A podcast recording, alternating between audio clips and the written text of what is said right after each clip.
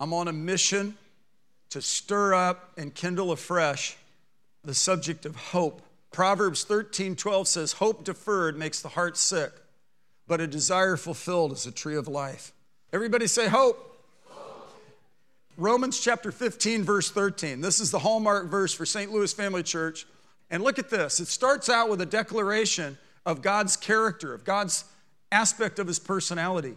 Look, it says, And now may the God of hope fill you with all joy and peace and believing. Let's just stay fixed on that for a second. He's called the God of hope. Why would a preacher like me, week in and week out, generate hopefulness? Is it some sort of a motivational speech? Is it a cliche? Is it the bias of my personality? Am I trying to just do attaboys? None of us want cliches. None of us want anything unbiblical. It is, in fact, very biblical to carry hope through the course of your earthly life because in fact it says in 1 corinthians chapter 13 verse 13 these three actually abide faith hope and love now we know the greatest is love. So we must walk in love. Ephesians 5 2. As beloved children, we must imitate God as dear children and walk in love. We know that. And 2 Corinthians 5 7 says we walk by faith and not by sight. So we're supposed to walk in love. We're supposed to walk by faith. But do you know we're supposed to be prisoners of hope, walking in hope, generating hope, so that it'll seep into our lives and bring us out of our own personal discouragements our own limitations and our own struggles and upsets. Uh, the other day, uh, Pastor Patsy, as Mimi, as grandma, bought this little package, this little spherical thing for the grandbaby. And then, of course, Papa, Papa J has to open up the package. First of all, it's all shrink wrapped, and you, you, it's, there's more packaging than there is toy. But anyway, I kept peeling, peeling, peeling, and the grandbaby's anticipation mounted and mounted and mounted. I kept peeling, peeling, peeling. And then I opened it up again and it's like, there's another layer. And my son said, her, her dad said, yeah, this is part of it. It's like, well, this is torture for the grandpa. But then finally, you get the, and so then she said, open it up, Papa J. And I want to show you in this verse, this verse, this is the, the opening up of it. It says, Now may the God of hope fill you with all joy and peace and believing, so that you, look, here's the prize, you will abound in hope by the power of the Holy Spirit. You will abound in hope.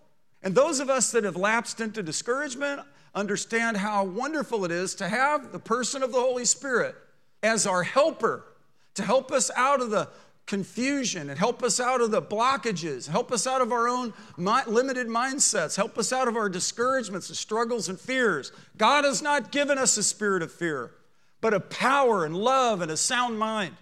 And you know, he's married to the backslider and he saves those who are crushed in spirit. And a smoldering wick he will not put out, a bruised reed he'll not throw aside. He's abidingly faithful, he's abidingly present. And he says, Now may the God, and this is these are famous last words from the Apostle Paul to the Roman Empire, to the church in Rome. He said, I am not ashamed of the gospel because it's the power of God to salvation to everyone that believes to the Jew first and also to the non Jew. He said, For in this is the righteousness of God revealed from faith to faith. And then he goes in there in chapter 10 and he says, Faith comes by hearing the word. Then he goes in there in chapter 15 in closing he makes this great grand prayer May the God of hope fill you with all joy and peace in believing, so that you may abound in hope by the power of the Holy Spirit. There are people in this midst right now who have dealt with aggressive symptoms, alarming, concerning symptoms. And doctors and educated ones have tested and said, These are the issues you're facing. And they, with tears in their eyes, with concern in their heart, said, Listen, I am not going to have that. I am trusting God and He is going to see me through. And they've had breakthrough, they've had victory, they've had success in their situation in life because the God of hope comes in on the scene and says, Hey, man, be hopeful because I have decided to bear your sins and carry your diseases. And by Jesus' stripes, you are healed. And I will supply. I am faithful. I know the plans I have for you, declares the Lord plans for welfare and not calamity to give you a future and a hope. Say, man, I've failed. I've lapsed. I've sown to my flesh. Repent. That's the good news. It's His kindness that leads us to repentance. We who have walked with God any length of time. No, we can't do it in our own power. It's not by might or by power. And we're not wanting to be Pharisees or scribes or Sadducees. You know what who those guys were? You know why they were called Sadducees? They're Old Testament people that were defined. They were real pious. They came, walked around in their robes. They would come and they go, and they would love to see people, have people see them pray and show how spiritual they were. And God doesn't want us to do the surface thing. And the reason the Sadducees, they didn't believe in the resurrection. That's why they were sad, you see. Funny preacher joke. They were melancholy. But the joy of the Lord is our strength. And in fact, there's joy and peace in believing. I'm a believer. I believe that when I pray, things happen. And you know what? I've walked with God for a while and I've lapsed into places where my prayer life waned and my word intake kind of went down and I yield to the circumstances of the moment and started murmuring and getting upset. It's just wonderful that God is so patient toward us. He's the God of hope. God doesn't diminish in his abiding viewpoint. He, in faith, said, Let there be light. That's why Jesus said, Have faith in God, because God is faithful. And he invites his followers to walk and stagger not at the promises of God. And in hope against hope, we believe. Listen, Romans 15 4, Paul says something interesting about all the Old Testament stories, and now for us, the entire Bible. Whatever was written in earlier times was written for our instruction. Look at this. So that through the perseverance and the encouragement of the scriptures, we might be bored. We might have a lot of knowledge. We might just be in religious routine. No. We will enter into fantasy. No. We'll embrace mythology. No. It's instruction about the true and living God. He said, You'll know the truth, and the truth will set you free. There are people dealing with cancer, and Jesus is greater than cancer. There are people that are dealing with alarming symptoms, numbness or tingling, and things like that. And we know God, who made the central nervous system, is the restorer. My eyesight is getting better. I noticed that I banged my face on that boat wreck and it dislodged my vitreous and my eye was all blown out. And uh, then I hit my eye with a bullet weight while I was fishing and it hit me in the open, unexposed eye, not my eyelid, my eyeball. Knocked me to the ground. And who did I say? What did I say? Jesus, Jesus, Jesus, Jesus. Put my hand on my face. I carried up my poles because I do have my priorities. I didn't want to leave my poles. And I walked back up to the house. I announced to my wife in such a peaceful way, Patsy! And uh, I went into the bathroom and I opened it. By this time, it got all cloudy. Blood was running out of my eyeball. Uh, I went to the eye doctor and they treated it like this happens about three times a week, you know, and we've heard it all, you know, and I felt like, okay, I only feel minorly dumb. Thank you very much. And God healed my eye, but my eyesight's better. Who gets who bangs his face into a boat wreck and then gets hit in the eye and, and you get better? What church has a flood and it fertilizes us you know, the, the Rombach farm, they told me, they said, you know what? After the flood, we had the best crop the next year and even the years after that because all that silt and all that rich topsoil transferred and just completely blanketed over our fields. So when we planted the melons and the and the pumpkins and the other crops, it flourished. In fact, they had so much they brought uh, big trucks full of of melons to bless our church with. It, it cultivated a relationship that we didn't even know our neighbors. It opened up doors. We began to instantly relate. What the enemy meant for harm, God turned around for good. What the enemy means for harm in your case, God, if we'll stick around with it, can turn it around for good. There's some battles you've been through that you didn't pick, disappointments that you lapsed into that were hurtful, people that offended you that made it take a lot of time and difficult overcoming to get to. But as much as it depended on you, you were at peace with all men. You resolved not to be moved by offenses. And you decided, I am by design going to press on toward the mark of the prize of the upward call of God in Christ Jesus. We are the ranks of the redeemed. The meek shall inherit the earth. He says, Rejoice in the Lord always. And again, I say, Rejoice. Let your forbearing, patient, gentle, kind hearted spirit be known to all men, because the Lord is near. Be anxious for nothing, but in everything by prayer and supplication with thanksgiving. Let your requests be made known to God. I discovered this in my young marriage. God, I don't know what to do, but I'm going to get my eyes on you. God, uh, I'm trusting you, not just in my young marriage, my intermediate marriage and 40 years in. You, you need God in the relationships of your life. You need God looking at the finances, the outflow, and the income. You that own businesses, you need the grace of God to help you, to sustain you, to shine on you. Hallelujah. And we have this God of hope, and that He fills us with all joy and peace and believing. I mean, whatever you're facing right now, with your ex, with your job, with your bills, with your body. Listen, God does not withhold anything from those who walk uprightly. Oh, Pastor Jeff, I stumble badly. The righteous fall seven times, and the Lord picks them right back up. Are you grateful for his mercies? Sorrow may last for the evening, but joy comes in the morning, and God's going to bear down on your faith right now. This is my message to you Isaiah 26 3. It says in the New American Standard in Isaiah 26, 3, that he said, The steadfast of mind will be kept in perfect peace. Notice the word steadfast. Be steadfast, immovable, always abounding in the work of the Lord. It denotes permanence, it denotes uh, staying power, it denotes being fixed on Him. I'll keep him in perfect peace whose mind is stayed on him, it says in the King James. The steadfast of mind you will keep in perfect peace. Look, because he trusts in you. Say this with me I trust in his trustworthiness. I rely on his reliability. I have faith in his faithfulness. The steadfast love of the Lord never ceases, his mercies never come to an end. They are new every morning, and great is thy faithfulness. O God, my Father, there is no shadow of turning with thee. Listen, we need to stay first. Stay in the good fight of faith. 1 Timothy chapter 6 verse 12, Paul the apostle urges his protege, this young pastor whose dad was a Greek and his mother was Jewish, who became a pastor, who had to deal with insecurity. And that's why Paul told him, "Hey, listen, God's not giving you a spirit of fear or timidity, but a power and love and a sound mind." He told him in this verse, he said, "Fight the good fight of faith. Say, fight the good fight.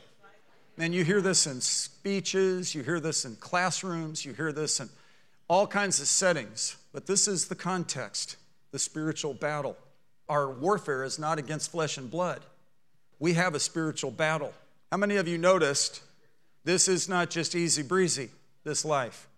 I marvel at the body of Christ and the church, what you guys deal with, what you guys go through. It's fascinating to me people who've been through some things, and you're, and you're still at it. You're staying in the good fight of faith. And you know what I think about? I mean, I was a professional cage fighter before I got in the ministry, but it's easy because it's so close. You could just use your fingernails, you could kick. But in Caleb's day, in Joshua and Caleb, he was 85 years old on his birthday when they were distributing the land that they had obtained by God's promise. He said, Give me this mountain. So there's one thing about being a cage fighter in close proximity. There's another thing about being a mountain fighter. That's vast, that's big, it's bigger than that.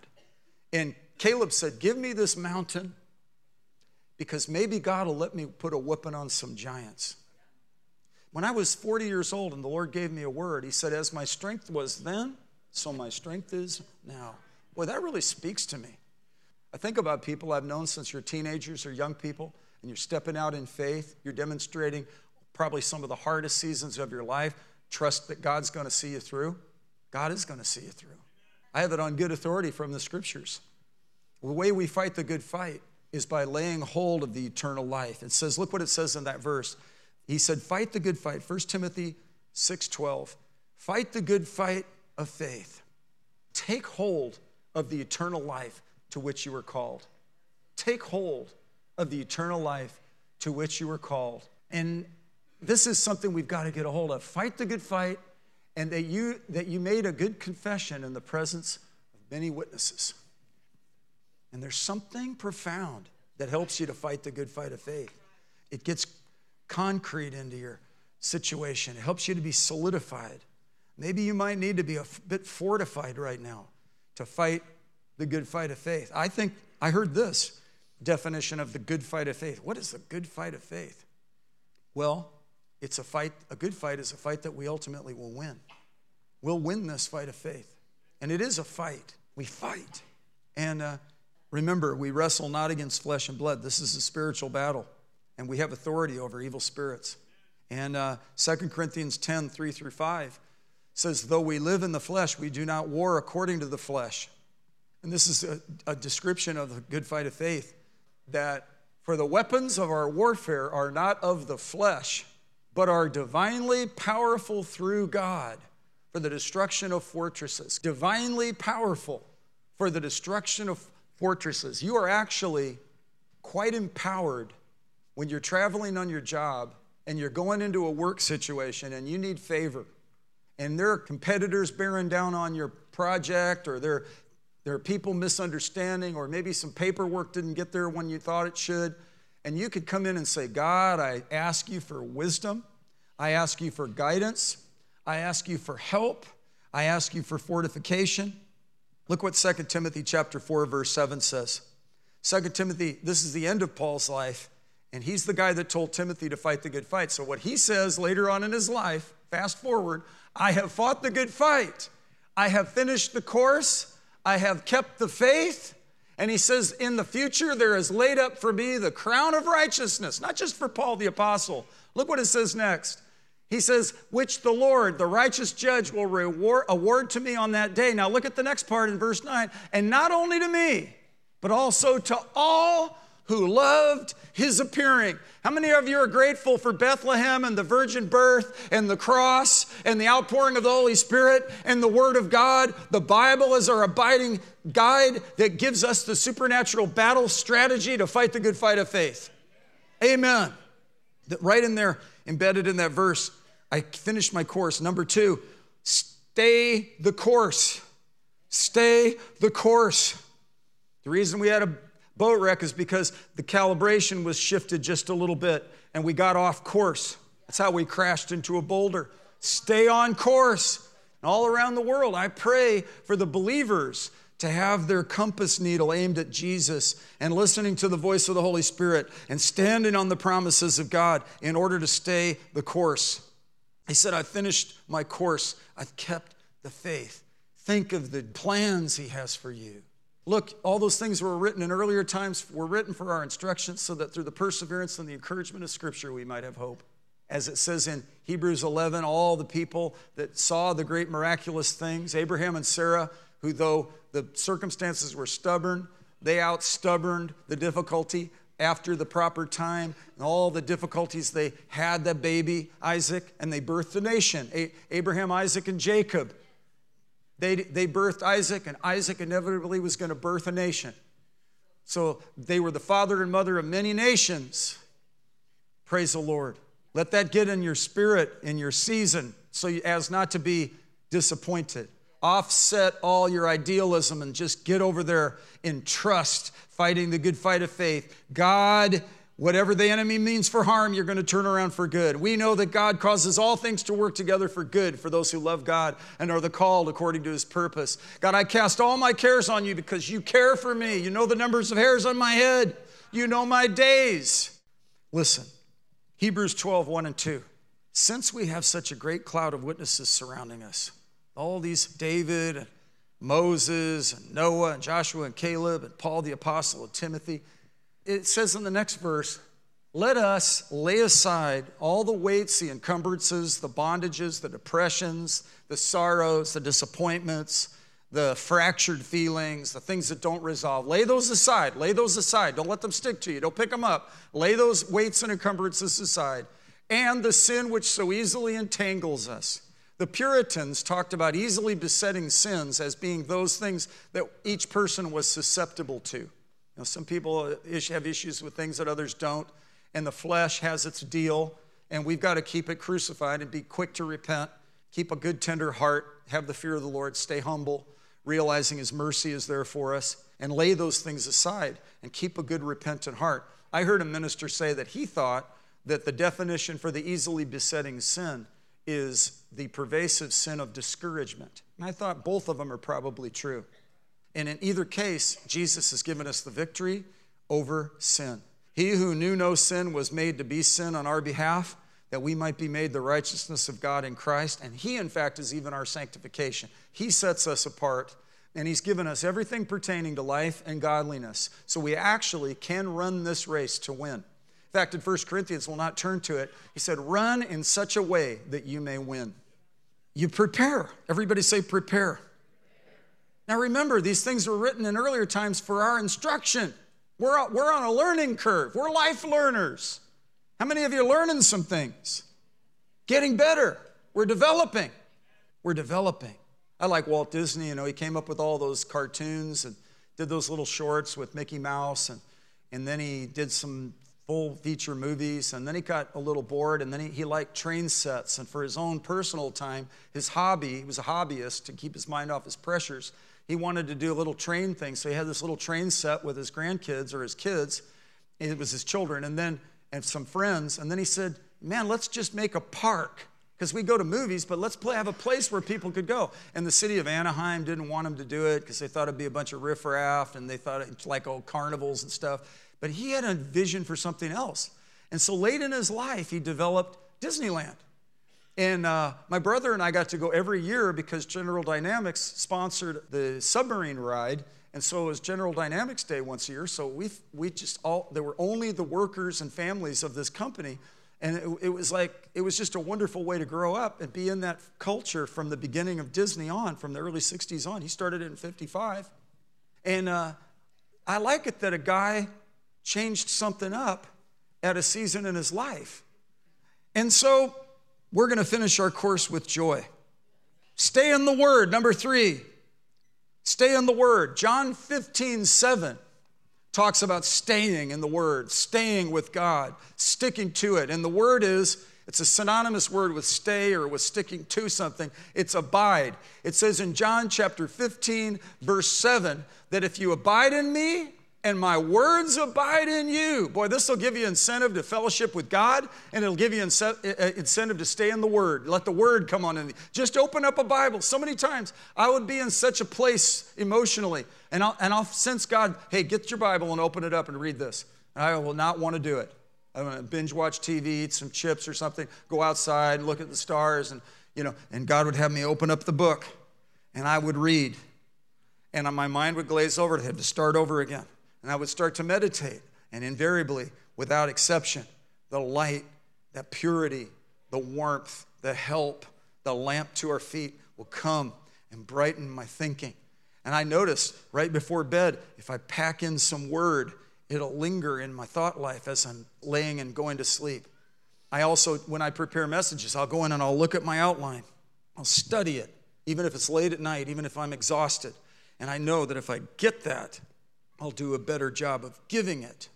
He said, If you abide in me and my word abides in you, you can ask whatever you will, and it'll be done for you by my Father who's in heaven. Bold faith gets strengthened in your heart.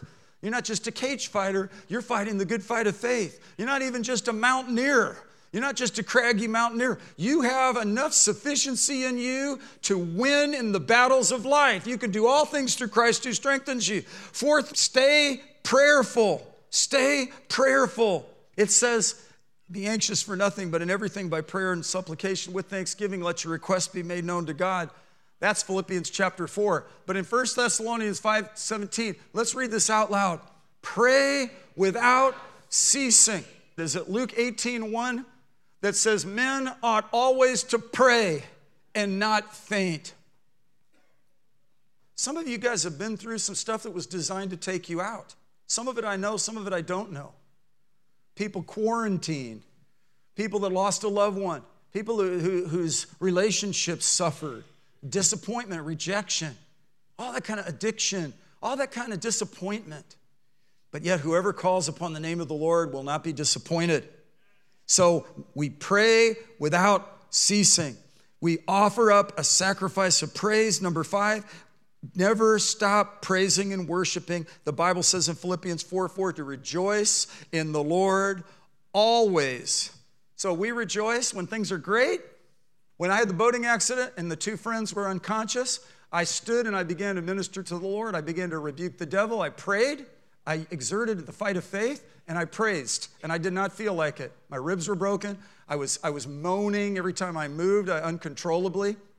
And I, almost, I passed out twice. I fell down the stairs and hurt myself again. Got back up. The Lord was there with me. And one guy said, Do that. I, keep doing that. Keep doing that. So I'm basically saying to you, keep doing that. Keep on, believe in God, stay prayerful, stay worshipful. Last point, stay in fellowship.